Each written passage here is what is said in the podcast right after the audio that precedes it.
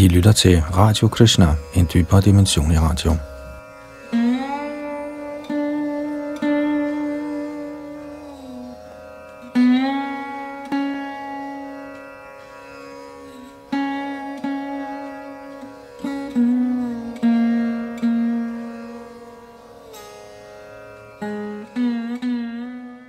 I vores løbende gennemgang af Srimad Bhagavatam, det transcendentale værk, der hjælper os tilbage til Krishna, ved at fjerne de ting, der er mellem sjælen og oversjælen, er vi nået frem til første bogs 15. kapitel, tekst nummer 16.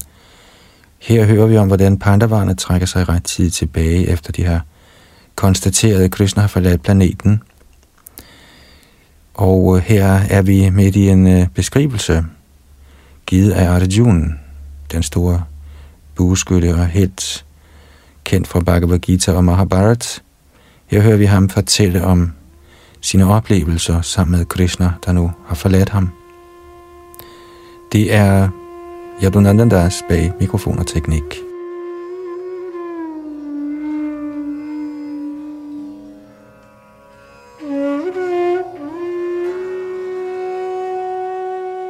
Tekst 16 Yadoshuma panihitang guru bhishma karna नपत्रे इत्रे गर्ता शालिया साइंधवा बाहरिका आदियाई अस्त्राण्यमोघा महिमानि निरूपितानि नोपास्पृशूर नृहरिदासम इव सुराणि मेक्ति के नगाला सोसुम भीष्म, द्रोणा करना भूरिश्रवा सुशर्मा शालिया जयद्रथ, बालिका औषविदा brugte alle deres uovervindelige våben imod mig. Men ved hans, herren Krishnas nåde, kunne de end ikke krumme et hår på mit hoved. Ligesom Prahlad Maharaj, herren Rasingadevs forreste hengivne, heller ikke blev det mindste påvirket af de våben, dæmonerne brugte imod ham. Hertil kommenterer Srila Prabhupada. Den historiske beretning om Prahlad Maharaj, den mægtige hengivne Andres Singhadev, bliver fortalt i Srimad Bhagavatams syvende bog. Prahlad Maharaj, altså en lille dreng på kun fem år, blev genstand for sin magtfulde far, Hiranyakashipus misundelse, blot grundet den ene fejl, at han var blevet herrens rene hengivne. Dæmonfaren tog alle sine våben i brug for at hjælpslå den hengivne søn, Prahlad. Men ved herrens nåde blev han beskyttet mod alle sin fars uhyreligheder. Han blev kastet ind i ild, ned i kogende olie, ned fra en bjergetine, under benene af en elefant. Han blev forsøgt forgivet, og til sidst greb faren selv en økse for at gøre det af med sin søn. Og der viste sig herren Rasingadev og slog den uhyggelige far ihjel for øjnene af sønnen. Således kan ingen dræbe herrens indgivende, på samme måde bliver det Jun, ligeledes reddet af herren, selvom et hvert farligt våben blev taget i brug imod ham, af hans mægtige modstandere, såsom Bismar og andre.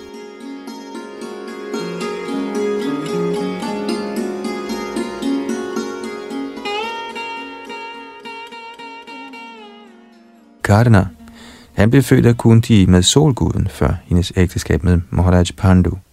Karna fødtes med armringe og øreringe.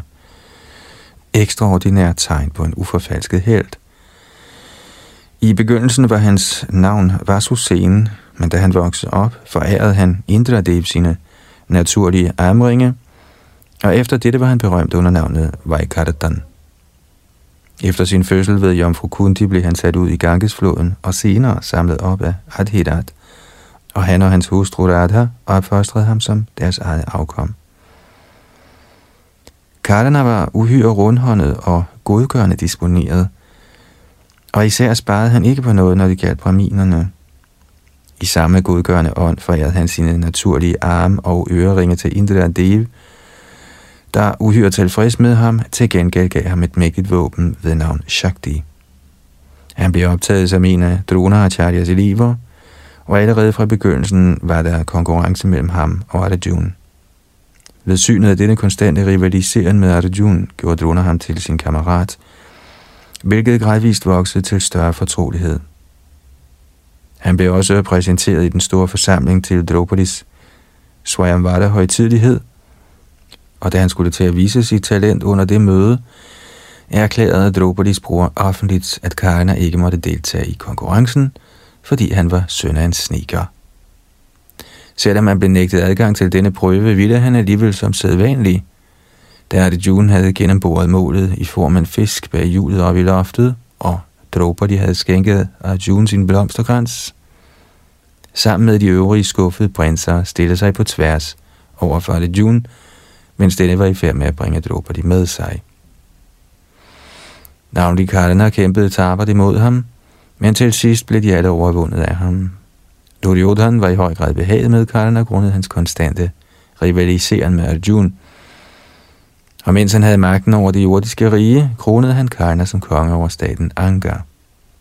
Mislykket i sit forsøg på at vinde Draupadi, rådede han Duryodhan til at angribe kong Drupad. Og når han så havde besejret ham, kunne både Arjuna og Draupadi tages til fange. Men Acharya i rette satte dem for denne sammensværgelse, og de afstod fra handlingen. Kardana blev besejret mange gange, ikke alene af Arjuna, men også af Bhimsen. Han var konge over det kongerige, der dengang bestod af Bengalen, Orissa og Madras samlet. Senere tog han aktiv del i Moharaj Yudhishthir's Rajasuya-offer, og da det kom til et hasardspil mellem de rivaliserende fædre, arrangeret af Shakuni, deltog Karna i spillet, og han var ovenud behaget, da Draupadi blev brugt som indsats i spillet for at give næring til hans gamle nag. Da Draupadi var i spil, ville han ovenud entusiastisk bekendtgøre nyheden, og det var han, som anmodede Dusasan om at tage tøjet af både Pandavarna og Draupadi. Han bad Draupadi vælge en anden ægtemand, da hun nu, hvor Pandavarna havde tabt hende, var blevet kuruernes slave. Han var hele tiden Pandavarnas dødsfjende, og når som helst lejligheden bød sig, ønskede han at holde dem nede på enhver måde. Under slaget på Kurukshetra forudså han det endelige resultat af kampen, og han gav udtryk for sin mening, at fordi herren Krishna var Arjuns vognstyre, burde kampen vindes af ham.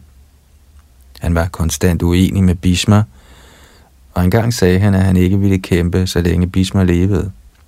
Og han var hovmodig nok til at sige, at han i løbet af fem dage kunne gøre det af med pandavarne, hvis blot Bhishma ikke blandede sig i hans handlingsplan. Men han var uhyre sorgfuld, da Bhishma døde. Han dræbte Gatotkac med Shakti-våbnet, han havde fået af Indra Dev.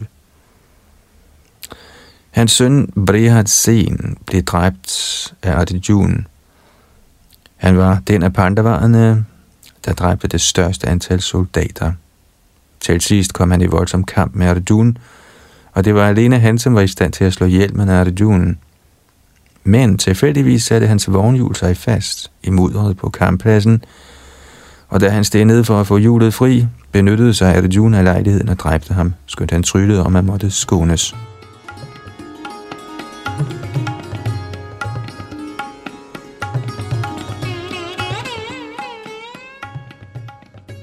Nabda eller Bodhishrava.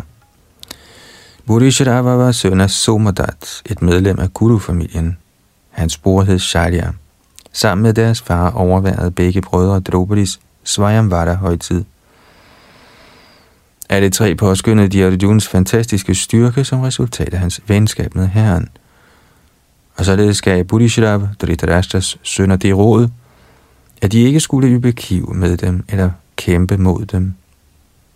De deltog desuden alle i Maharaj Yudhishthir's Rajasuya Yagya. Han var i besiddelse af et fuldstændigt Akshauhini-regiment af infanteri, kavaleri, elefanter og stridsvogne, der blev taget i brug under kampen med Kurukshetra på vegne af Duryodhans parti. Han blev af Bhim regnet for en af Yudha-partierne. Under slaget på Kurukshetra blev han specifikt sat til at kæmpe mod Satyaki, og han dræbte 10 af Satyakis sønner. Senere huggede Arjuna hans hænder af, og han blev til sidst dræbt af Satyaki. Efter sin død sammensmeltede han med Vishvadevs eksistens.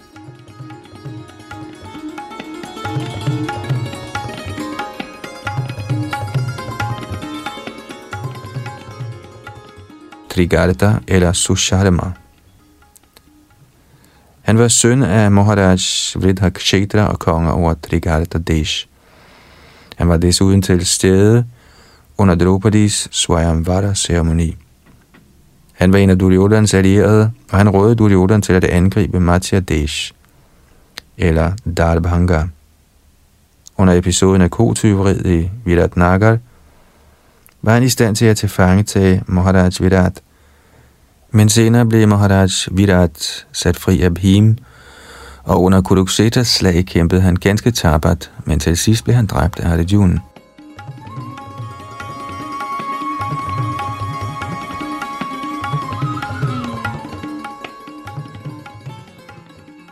Jayadrat. Endnu en af Maharaj Vridakshetras sønner samt konger over Sindhu Desh i moderne tid Sindh, Pakistan. Hans hustru hed Dushala.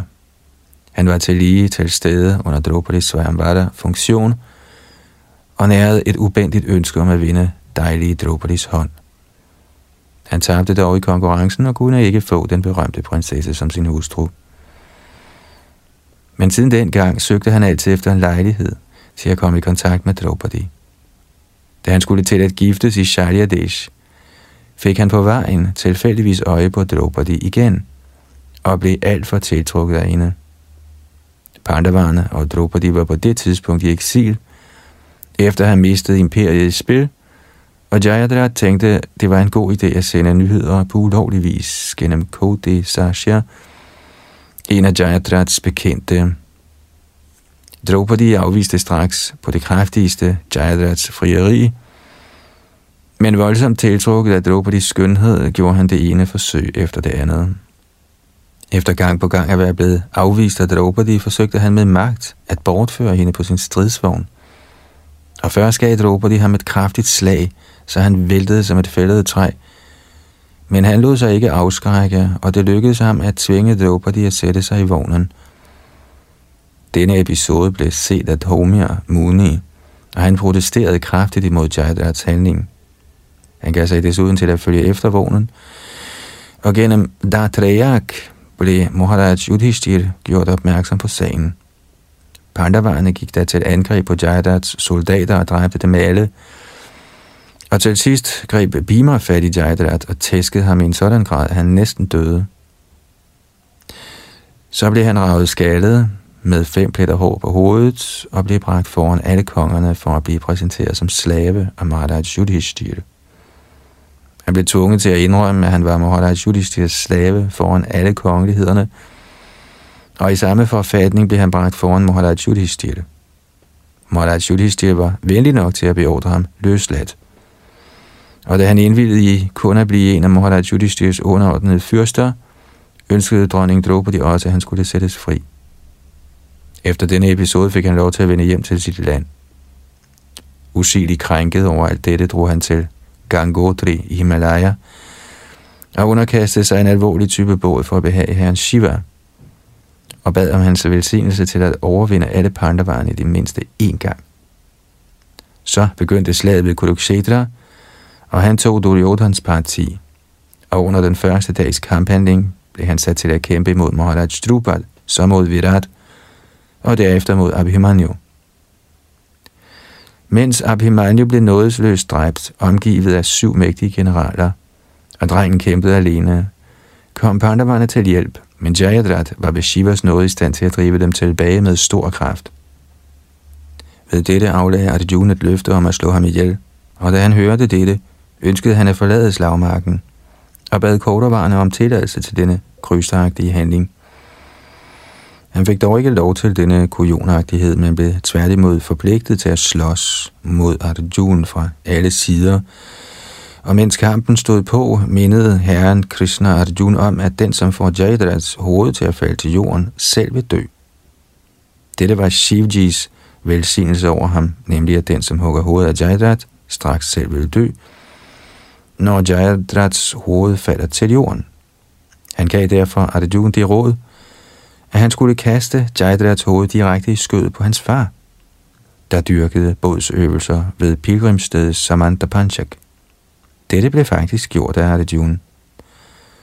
Jaidrats far blev overrasket over pludselig at se et afhugget hoved i sit skød, og så snart han smed det på jorden, døde også faren med sin pande flækket i syv stykker.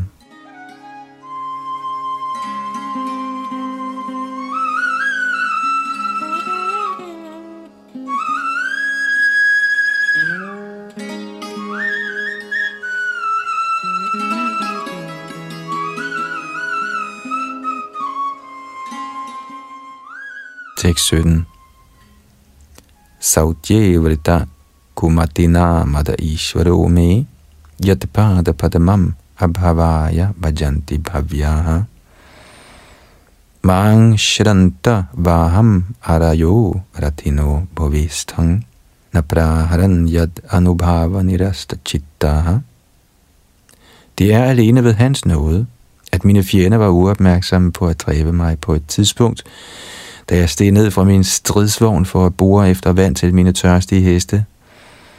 Og det var på grund af min fejlbedømning af min højeste herre, at jeg vågede at engagere ham som min vognstyre, skønt han bliver tilbedt og ydet tjeneste af de mest egnede mænd til befrielse. Kommentar Guddoms højeste personlige herre, Shri Krishna, er genstanden for tilbedelse for såvel upersonlighedstilhængerne som for herrens indgivende.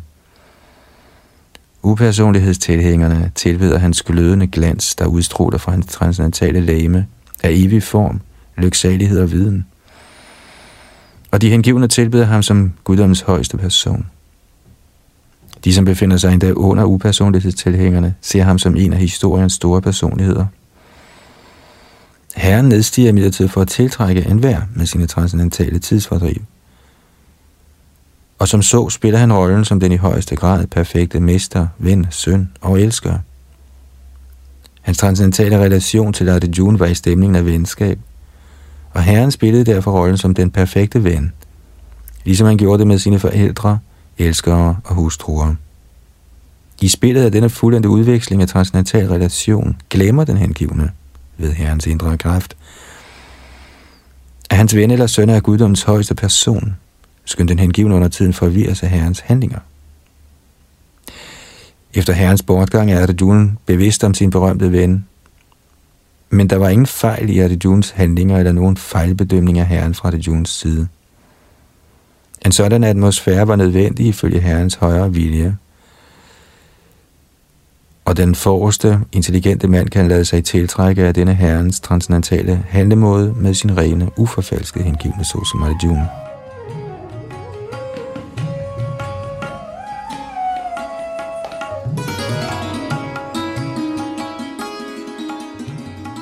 På slagmarken er vandmangel en kendt faktor. Vand er en sjældenhed der, selvom både de hårdt arbejdende dyr og mænd konstant skal bruge vand til at slukke tørsten – Især føler sårede soldater og generaler stor tørst ved tidspunktet for døden, og det hænder, at man alene af vandmangel må lade livet.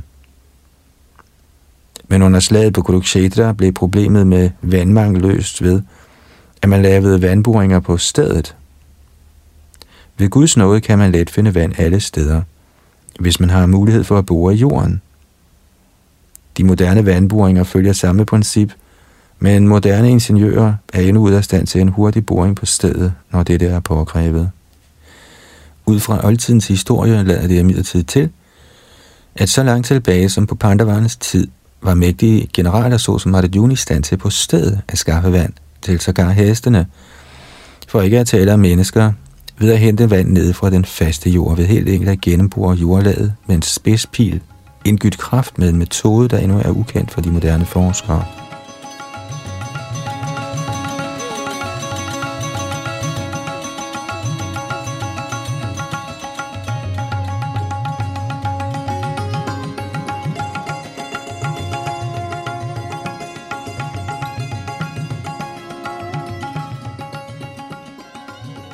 Tekst 18. Naramani uddara ruchira smita shobhitani hi padata juna sakhi kurunandaneti sanjalpitani naradeva hridisprashani smaratur luthanti hridayang mama madhavasya. O konge, i sine humoristiske samtaler med mig, talte han ganske frit og var uhyre behagelig og smukt dekoreret med smil. Og hans tiltale er mig som, O søn af Prita, o min ven, o søn af Guru-dynastiet. Og alle sådanne hjertelige udvekslinger bliver nu genstand for min hukommelse, og således er jeg overvældet. Tekst 19 Shaya sanatana vikatana bhojana dishvaikya vayasya ritavaniti vipralabdhaha sakyu sakhiva pritivat tanayasya sarvang sihi mahan mahitaya kumati ghangame. Vi plejer at leve sammen, mens vi sov, sad eller spacerede, og vi ville rose hinanden for begået heltedåde. Skulle der under tiden forekomme en uregelmæssighed, ville jeg bebrejde ham ved at sige, min ven, du er helt sandro. Selv i de timer, hvor jeg forklejnede hans vær, den øverste selv i egen person, ville han finde sig i alle disse mine ytringer og tilgive mig, nøjagtigt ligesom en ven tilgiver en sand ven, eller faren tilgiver sin søn. Kommentar Fordi den højeste herre, Shri Krishna, er helt perfekt, er der i hans transcendentale tidsfordriv med hans rene hengivne aldrig nogen mangler, hvad enten det er som ven, søn eller elsker. Herren nyder bebrejdelser fra venner, forældre eller kærester i højere grad end de vediske kvad, der opsendes ham af mægtige lærte og religionsdyrker på en embedsmæssig façon.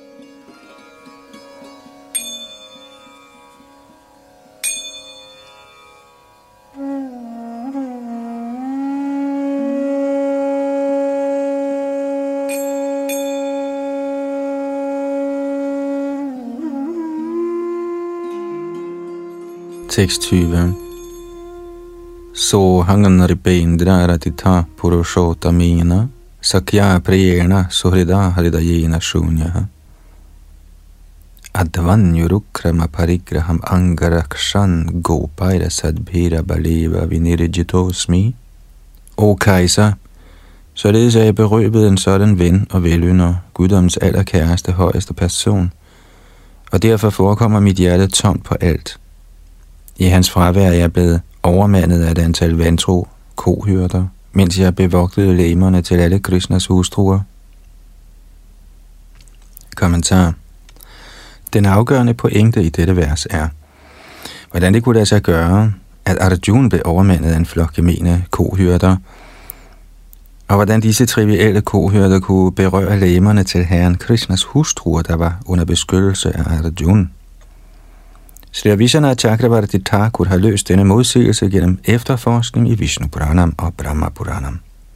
I disse Puranaer bliver det sagt, at himlens smukke indbyggere engang behagede Ashtavakra Muni med deres tjeneste, og at han til gengæld gav dem den velsignelse, at de ville få den højeste herre som deres ægte mand. Ashtavakra Muni var bøjet otte steder på sin krop, og derfor bevægede han sig på en ejendommelig måde. Halvgudernes døtre kunne ikke holde latteren tilbage ved synet af Munins gangart. Og i irritation over dette gav Munin dem også den forbandelse, at de ville tages til fange af røvere, selvom de fik herren som ægte mand. Senere glædede pigerne igen Munin med deres bønder, og Munin gav dem den velsignelse, at de ville genvinde deres ægte mand, selv efter at være blevet bortført af skurkene. Så for at holde den mægtige Munis ord, ville herren selv kidnappe sine hustruer fra Arjunas varetægt, ellers ville de straks have forduftet fra stedet ved slynglernes blotte berøring. Derudover bad nogle af gopierne om at måtte blive herrens bedre halvdel, og da deres ønske var opfyldt, vendte de tilbage til hver deres position. Efter herren Krishnas bortgang ønskede han, at hele hans følge vendte tilbage til guddommen, og de blev således tilbagekaldt, blot under forskellige betingelser.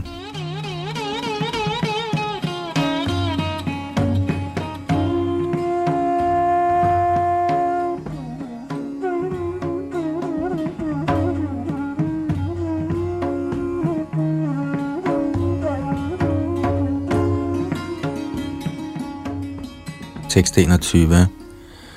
Tadavaid hanusta ishava saradho hayasti sohang rathi nripatayo yata anamanti sarvam kshanena tad abhud asad isha riktang bhasman hutang kuhakaradham ivoptam ushyam. Jeg er i besiddelse af den samme Gandiva bue, de samme pile og den samme stridsvogn, trukket af de samme heste, og jeg bruger disse som den samme Arjuna, for hvem alle konger behørigt at vise deres respekt. Og i Herren Krishnas fravær er de alle blevet til nul og niks i løbet af et øjeblik. Det er nøjagtigt ligesom at yde renset smør i asken, samle penge med en tryllestav, eller som at så frø i ufrugtbar jord. Kommentar. Ligesom vi mere end en gang har gjort opmærksom på, bør man ikke blive oplæst over lånte fire. Alle energier og kræfter stammer fra den højeste kilde, Herren Krishna, og de handler så længe han ønsker, og ophører dermed, så snart han trækker dem tilbage. Ligesom al elektrisk kraft hentes fra elektricitetsværket, og når elværket ikke længere giver strøm, kan man ikke længere bruge lyspærer eller maskiner. På et øjebliks varsel kan sådanne energier udsendes eller tilbage trækkes ved Herrens højeste vilje. Materiel civilisation uden forbindelse til eller velsignelse fra Herren er alene børns leg. Så længe forældrene lader børnene lege, kan de blive ved. Men så snart forældrene trækker tingene tilbage, må børnene stoppe. Menneskecivilisationen og dens aktiviteter må sammensænkes med Herrens suveræne velsignelser, og uden hans velsignelser er et hvert fremskridt i menneskecivilisationen kun dekorationer på en død krop. Det siges her, at en død civilisation og dens aktiviteter er ligesom at hælde renset smør i aske, at indsamle penge med en tryllestav eller at så frø i kold jord.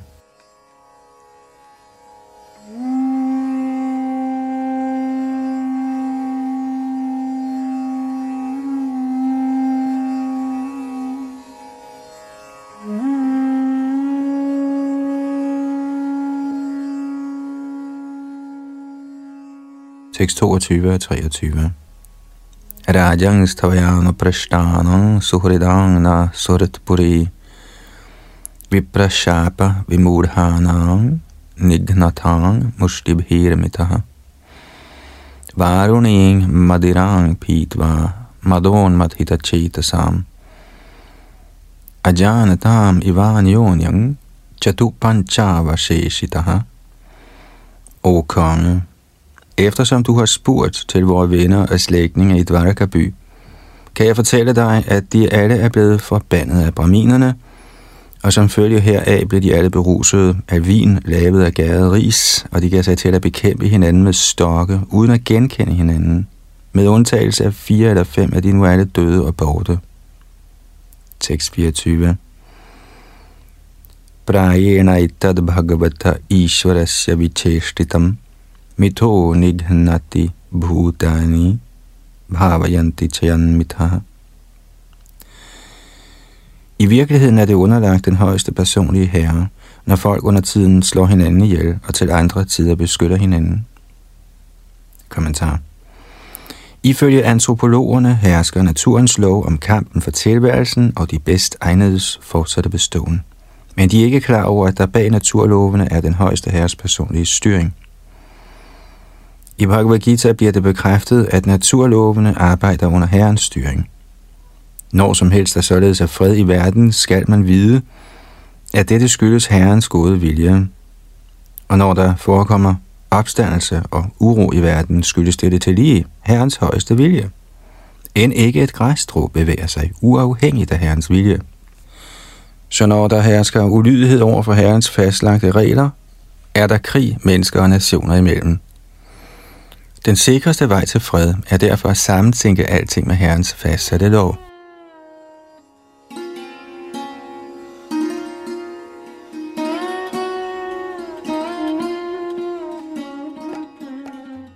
Den fastsatte lov er, at alt vi gør, spiser, offrer eller giver i godgørenhed, må udføres til Herrens fulde tilfredsstillelse – Ingen skal gøre noget, spise noget, ofre noget eller yde nogen godgørenhed imod Herrens vilje. Forsigtighed er en død, og man må lære at skelne mellem de handlinger, der behager Herren, og dem, der ikke behager Herren. En handling bedømmes således i sidste ende ud fra Herrens behag eller mishag. Der er intet spillerum for personlige luner. Vi må til enhver tid Lad os vejlede af Herrens glæde, og denne handling kaldes for yoga, gadamasya gosalam, eller handlinger til vedvarende forening med den højeste herre. Dette udgør kunsten at gøre en ting perfekt.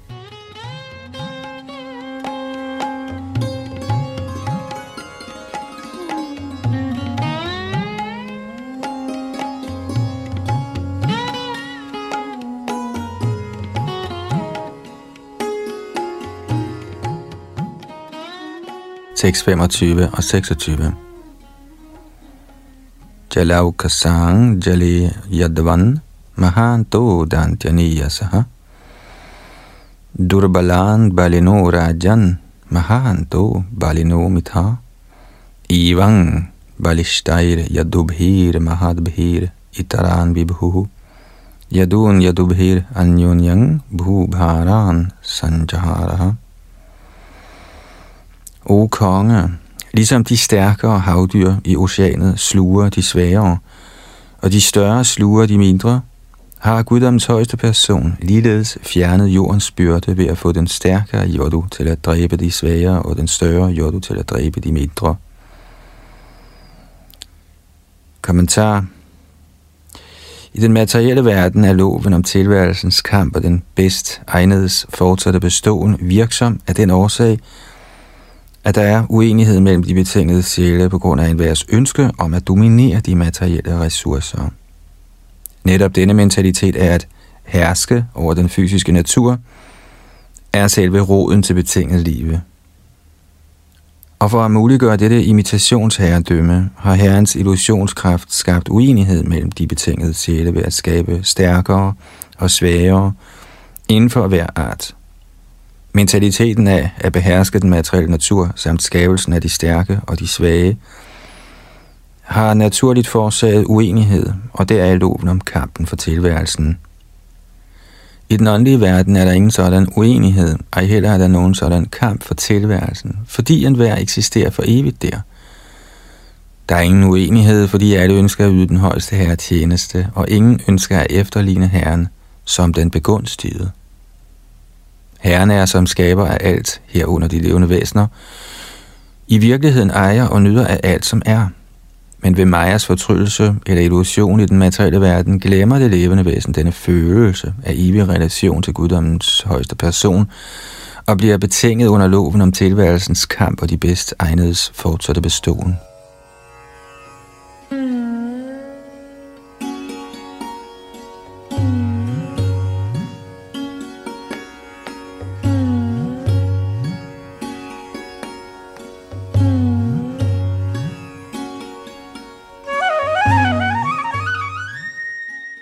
Tekst 27. Desha kalaratha yuktani hrittapo pashamanicha haranti smaratas chittang govinda bhitani me.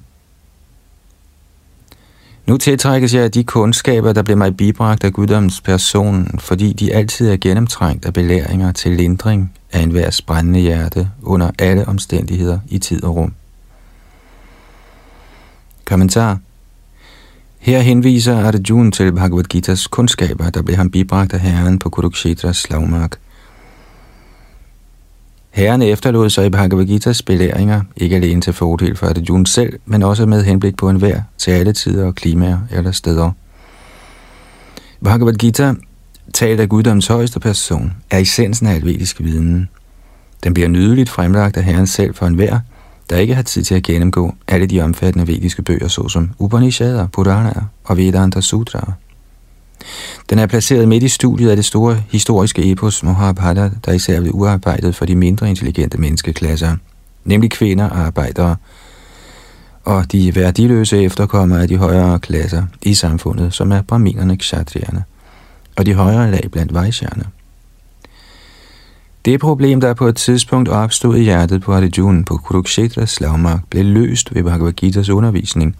Og nu igen, efter herrens forsvinden fra jordiske øjnes åsyn, da Arjuna stod over for endnu et problem i skikkelse af at være berøvet sin erhvervede magt og prominens, ønskede Arjuna atter at genkalde sig i Bhagavad Gita's mægtige undervisning for blot at lære enhver, at Bhagavad Gita kan konsulteres på et hvert kritisk tidspunkt – ikke alene for at afhjælpe alle slags mentale kvaler, men også finde en vej ud af den mægtige indvikling, der måtte forstyrre en på et kritisk tidspunkt. Den nådige herre efterlod sig i Bhagavad Gita's berømte undervisning alene af den grund, at man kan tage ved lære af herren sågar i det tidsrum, hvor han ikke er synlig for materielle øjne. Materielle sanser kan ikke have nogen opfattelse af den højeste herre, men ved hans ufattelige magt kan Herren inkarnere sig på noget, der passer til de betingede sjæles sanseopfattelse gennem mellemkomsten af materien, der også er endnu en fremvisning af Herrens energi. Som så er Bhagavad Gita, eller enhver sådan autentisk skriftlig lydgengivelse af Herren, også en inkarnation af Herren. Der er ingen forskel på en sådan repræsentation af Herren og ham selv, og man kan drage samme fordel af Bhagavad Gita, som Arjuna var i stand til i Herrens personlige nærvær.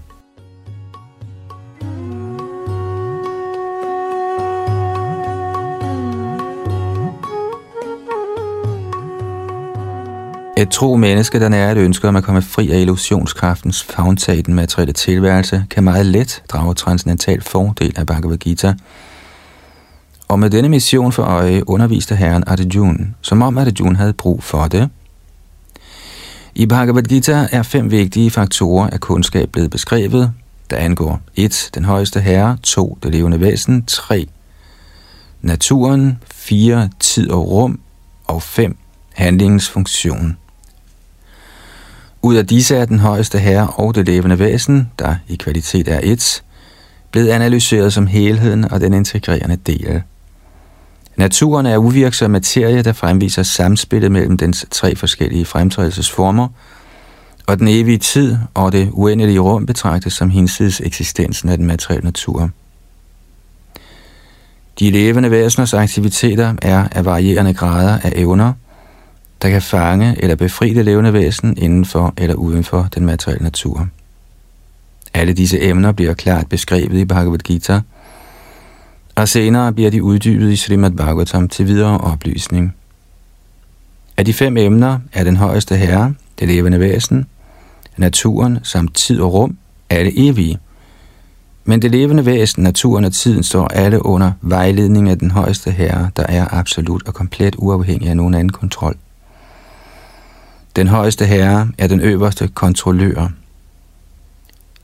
De levende væseners handlinger er uden begyndelse, men de kan korrigeres ved, at de retter deres opmærksomhed imod åndelig kvalitet, og derved ophøre med de materielt kvalitative reaktioner.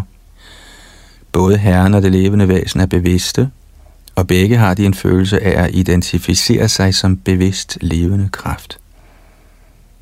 Men det levende væsen under betingelse af den materielle natur, kaldet Mahatattva, fejl identificerer sig selv som adskilt fra Herren. Og hele skemaet af vedisk visdom har til hensigt at udradere denne misopfattelse hos det levende væsen, og således befri ham fra den materielle identifikationsillusion. Når denne illusion er udryddet gennem viden og forsagelse, genopvækker det levende væsen sin virkelige identifikation som et væsen med interesse i Herrens transcendentale position. Som bevidste væsener er både Herren og det levende væsen ansvarlige udøvere og tillige nydere. Følelsen af nydelse i Herren er ægte, men en sådan følelse i det levende væsen er kun en slags ønsketænkning. Denne forskel i bevidsthed er kendetegnet på de to identiteter, nemlig Herren og det levende væsen. Ellers er der ingen forskel på Herren og det levende væsen. Det levende væsen er således på samme gang et og forskelligt. Hele undervisningen i Bhagavad Gita hviler på dette princip.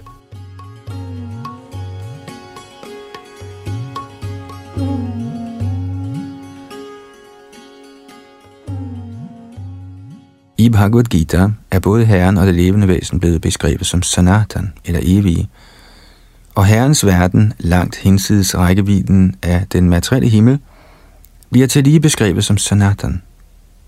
Det levende væsen bliver inviteret til at leve i Herrens Sanatan-tilværelse, og den metode, der kan hjælpe det levende væsen til at nærme sig Herrens bolig, som ovennævnt kaldes for Sanatan Dharma, eller det sted, hvor sjælens befriede handling kommer til udtryk.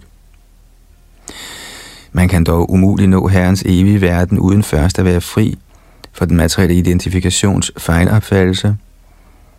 Og Bhagavad Gita giver os nøglen til, hvordan vi kan nå dette niveau af perfektion. Metoden til befrielse fra fejlopfattelsen af materiel identifikation bliver på forskellige stadier omtalt som enten frugtbærende handling, empirisk filosofi eller som hengivende tjenester på niveauet af transcendental indsigt. Sådan transcendental indsigt muliggøres ved at sammensænke alle de oven omtalte ting i relation til Herren. Foreskrevne pligter for mennesket, som de bliver omtalt i videre, kan gradvist rense det syndige sind på den betingede sjæl og have ham til kundskabens niveau. Dette rensede stadie af kundskabserhvervelse bliver grundlaget for Herrens indgivende tjeneste. Så længe man er optaget på at finde en løsning på livets problemer, kaldes dette for gern eller renset kundskab.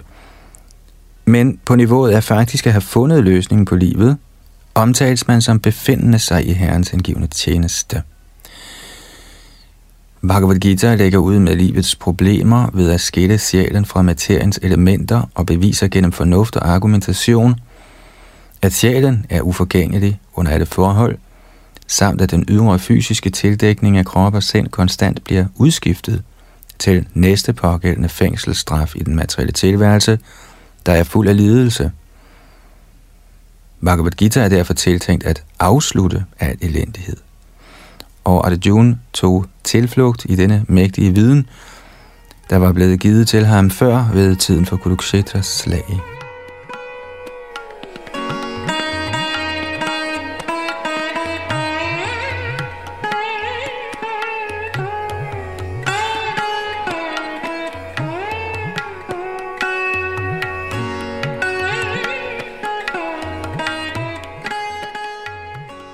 Tekst 28 Suta Uvacha Evang Vichintayo Jishno Krishna Pada Saroruham.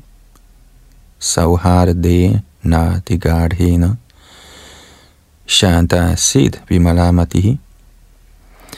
Sutta Goswami sagde, således dybt hensunken i tanker på Herrens undervisning i stor venskabelig fortrolighed, samt på hans lotusfødder, blev Arjuns sind beroliget og fri for al berøring af materiel besmittelse, Kommentar.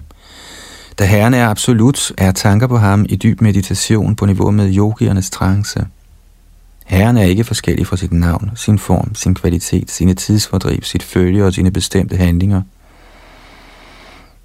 Arjuna begyndte at tænke på Herrens instruktioner til ham på Kurukshetras slagmark, og alene disse instruktioner begyndte at udrydde sporene af materiel smitte fra Arjuns sind. Herren er ligesom solen, og solens fremkomst betyder med det samme mørkets forsvinden. Materiel besmittelse er ligesom mørke eller uvidenhed, og herrens fremkomst i sindet på den hengivne, i en hvilken som helst kategori, som er ovennævnt, kan straks opløse de elendige materielle effekter. Af denne grund har herren Chaitanya anbefalet, at man konstant ytrer herrens navn, og således forbliver beskyttet imod al besmittelse af den materielle verden. Følelserne af adskillelse fra herren er utvivlsomt en sørgelig tilstand hos den hengivne. Men fordi det sker i forbindelse med Herren, har det en specifik transcendental virkning, der beroliger hjertet. Sådanne følelser af savn er også en kilde til transcendental lyksalighed, og skal aldrig sidestilles med besmittede materielle følelser af savn.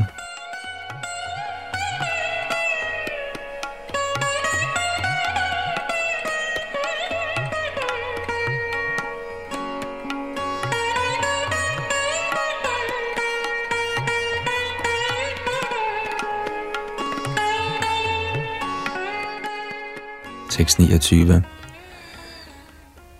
Vasudevang kriyanudhyana paribrinhitarang hasa bhaktya nirmatiha shesha kashayadhishanorjunaha Arjuns konstante tanker på Herren Shri Krishnas lotusfødder øgede hans hengivenhed med stor hast, og som resultat stillede et hvert spor af misopfattelse af. Kommentar. Sindets materielle ønsker er spor af materiel besmittelse. Ved sådan besmittelse stilles det levende væsen over for alskens ønskelige og uønskelige ting, der udsuger selve eksistensen af åndelig identitet. Fødsel efter fødsel er den betingede sjæl fanget, sammen med så mange behagelige og ubehagelige elementer, der alle er falske og midlertidige. Disse ophober sig på grund af vores reaktioner på materielle ønsker. Men når vi kommer i kontakt med den transcendentale herre i hans varierede energier gennem hengiven tjeneste, bliver de nøgne former af materielle ønsker synlige, og det levende væsens intelligens beroliges til sin sande farve. Lige så snart Arjuna rettede sin opmærksomhed hen imod Herrens undervisning, som de er indskærpet i Bhagavad Gita, kom hans sande farve af evig omgang med Herren til udtryk, og således følte han sig fri for al materiel besmittelse.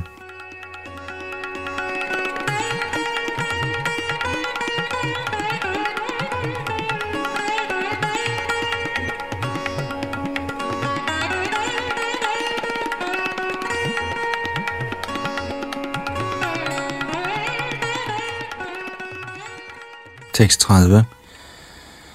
Gitang Bhagavata Gyanang Yattat Sangrama Murdhani Kala Punar Adhyagamat Prabhu På grund af Herrens tidsfordriv og aktiviteter, som følger deraf, samt en følelse af adskillelse fra Herren, så det ud som om, at Arjuna havde glemt den undervisning, guddoms person havde efterladt sig – men i virkeligheden var det ikke tilfældet, og atter blev han herre over sanserne. Kommentar. En betinget sjæl er indhyllet i sine frugtbærende aktiviteter, tvunget af den evige tid. Men når den højeste herre inkarnerer sig på jorden, er hans aktiviteter ikke tvunget af gala eller den materielle opfattelse af fortidige, nutidige og fremtidige hensyn. Disse herrens handlinger er evige, og de er en fremvisning af hans atma maya eller indre kraft. Alle herrens tidsfordriv eller handlinger er åndelige af natur. Men for lægemanden ser de ud til at være på niveau med materielle aktiviteter. Tilfældigvis blev både Arjuna og herren engageret på Kuduksetas slagmark, ligesom modstanderne også var engageret. Men i virkeligheden gennemførte herren sin inkarnationsmission i selskab med sin evige ven Arjuna. Derfor tvang sådanne tilsyneladende materielle handlinger ham ikke ned fra hans transcendentale position – Tværtimod genoprettede de hans bevidsthed omkring Herrens sange, hvilke han personligt havde sunget. Genoprettelsen af bevidsthed bliver garanteret af Herren i Bhagavad Gita, som følger Manmana bhakto Majaji imang namaskuru mami vaishasi satyangate pratijane priyosime og det er fra kapitel 18, tekst 65. Man må udvikle en stemning af at tænke på Herren hele tiden, og aldrig lade sindet være blottet for tanker på ham. Man må af denne grund blive Herrens indgivende og vise ham erbødighed. Den, som lever på denne façon, bliver utvivlsomt beriget med hans velsignelse ved at opnå ly ved hans lotusfødder. Der er intet at betvivle angående denne evige sandhed, og fordi Arjuna var hans fortrolige ven, blev hemmeligheden afsløret for ham.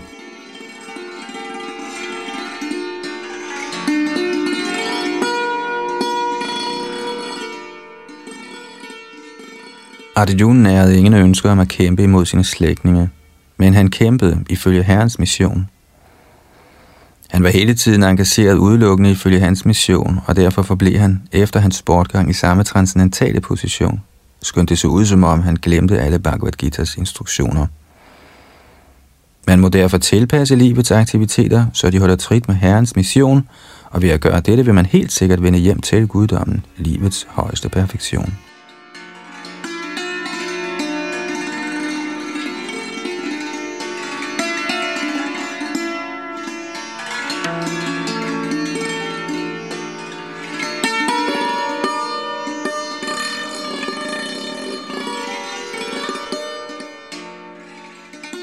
Tekst 31. Vishogo Brahma Sampatya Sanchinna Dvaita Sangshaya Lena Prakriti Nairgunyad Alingatavad Asambhavaha På grund af hans åndelige aktiver blev dualitetens tvivl helt overskåret, således blotte for de tre kvaliteter i den materielle natur og anbragt i transcendens, var der ingen risiko for fødsel og død i denne frihed for materiel form. Kommentar. Dualitetens tvivl begynder fra misforståelsen af den materielle krop, der opfattes som selvet af mindre intelligente personer. Det tåbeligste udtryk for, hvor uvidenhed er, når vi identificerer dette fysiske lægeme med selvet, og når alting i relation til denne krop på uvidende vis bliver accepteret som vort eget. Disse misopfattelsens tvivl i form af mig og min, med andre ord min krop, mine slægtninge, min ejendom, min hustru, mine børn, min velstand, mit land, mit samfund og i hundrede og tusindvis af lignende illusoriske tanker, er forskellige forvirringer for den betingede sjæl. Assimilerer man Bhagavad Gita's undervisning, vil man helt sikkert komme fri af sådan forvirring. Fordi virkelig kundskab er viden, at guddoms højeste person Vasudev, Herren Krishna, er alting. Herunder mig selv. Alting er et udtryk for hans kraft, som integrerende dele, og da kraften og den kraftfulde er ikke forskellige, bliver opfattelsen af dualitet øjeblikkeligt lindret ved opnåelse af perfekt kundskab. Lige så snart Arjuna rettede sig efter Bhagavad Gita's undervisning, dygtig som han var, var han i stand til straks at udrydde den materielle opfattelse af Herren Krishna, hans evige ven. Han kunne indse, at Herren stadig var til stede foran ham ved sin instruktion, ved sin form, ved sine tidsfordriv, ved sine kvaliteter og alting i relation til ham. Han kunne indse, at Herren Krishna, hans ven, stadig befandt sig ved hans side ved sin transcendentale tilstedeværelse i forskellige ikke-dualistiske energier. Og der var ikke tale om at opnå samvær med Herren gennem endnu et lægemskifte under indflydelsen af tid og rum. Ved at opnå absolut kundskab kan man være sammen med Herren konstant, sågar i det nuværende liv, helt enkelt ved at høre, lovprise, påtænke og tilbede den højeste Herre. Man kan se ham, man kan føle hans tilstedeværelse selv i dette liv, ved ganske enkelt at forstå Advaya Gyana, Herren, eller den absolute Herre, gennem metoden af hengiven tjeneste, der begynder med at høre om ham. Herren Chaitanya siger, at man ved helt enkelt at synge Herrens navn og i belæggeligt kan afvaske støvet fra den rene bevidstheds spejl. Og så snart støvet er fjernet, er man fri for alle materielle betingelser – Frihed for materielle betingelser vil sige sjælens befrielse. Så snart man derfor er anbragt i absolut kundskab, bliver ens materielle livsopfattelse fjernet, eller man bliver løftet ud af denne fejlagtige livsopfattelse, og den rene sjæls funktion genoplives i åndelig indsigt. Denne det levende væsens praktiske erkendelse muliggøres i kraft af, at han kommer fri af reaktionerne fra den materielle naturs tre kvaliteter, nemlig godhed, lidenskab og uvidenhed. Ved Herrens nåde hæves en ren hengiven med det samme til det absolutes plan, hvor der ikke længere er nogen chance for, at den hengivne bliver materielt indviklet, hvilket kaldes for betinget liv. Det lader altså ikke gøre at føle Herrens tilstedeværelse i enhver situation, før man er udstyret med det påkrævede transcendentale udsyn, muliggjort ved hengiven tjeneste, som den er foreskrevet i de åbenbarede skrifter. Arjuna opnåede dette niveau længe før kampen på Kurukshetra, og da han til synlande følte herrens fravær, tog han straks tilflugt i Bhagavad Gita's undervisning, og således blev han igen anbragt i sin oprindelige position. Dette er tilstanden af vishok, eller det niveau, hvor man er fri for al sorg og bekymring.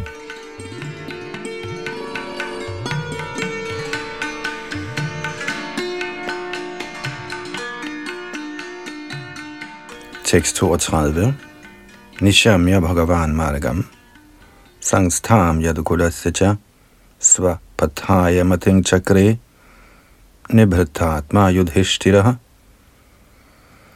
Ved blot at høre om Herren Krishnas tilbagevenden til sin bolig, og ved således at forstå, at dette var enden på Yadu-dynastiets jordiske tilstedeværelse, besluttede Maharaj Yudhishthir sig for at vende hjem til guddommen alene.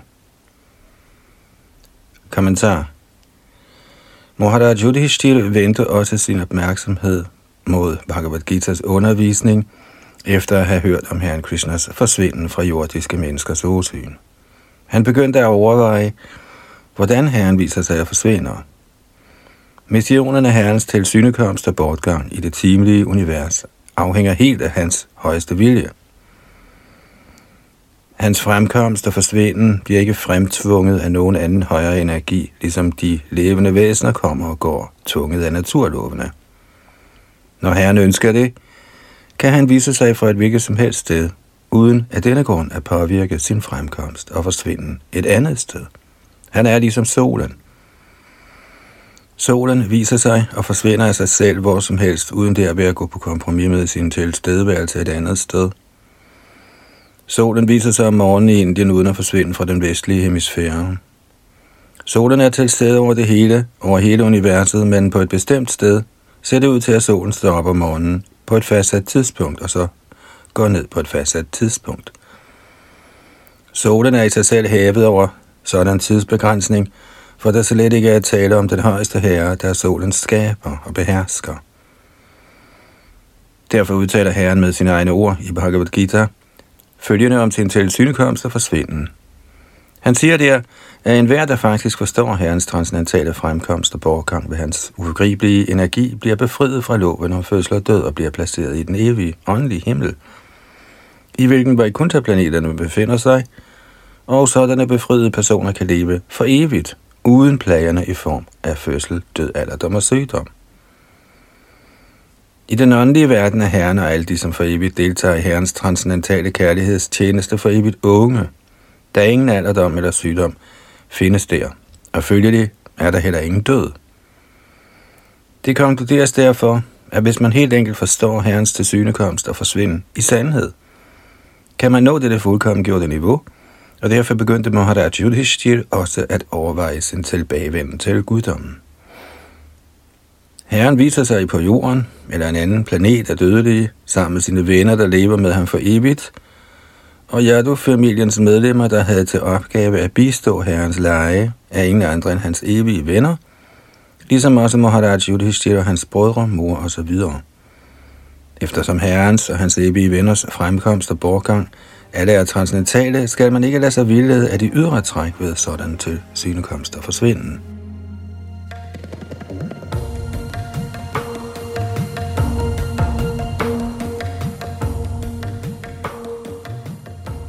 Så nåede vi frem til der med tekst 32 her i Bhagavats første bogs 15. kapitel. Og næste gang fortsætter vi fra tekst 33. Her sidder Yadunandan deres bag mikrofon og teknik. And the future hasn't come I gotta drop them Drop them heavy life is like a dream A theater of reality both the comedies and the tragedies, the wise call duality. I'm so lost on this foreign shore.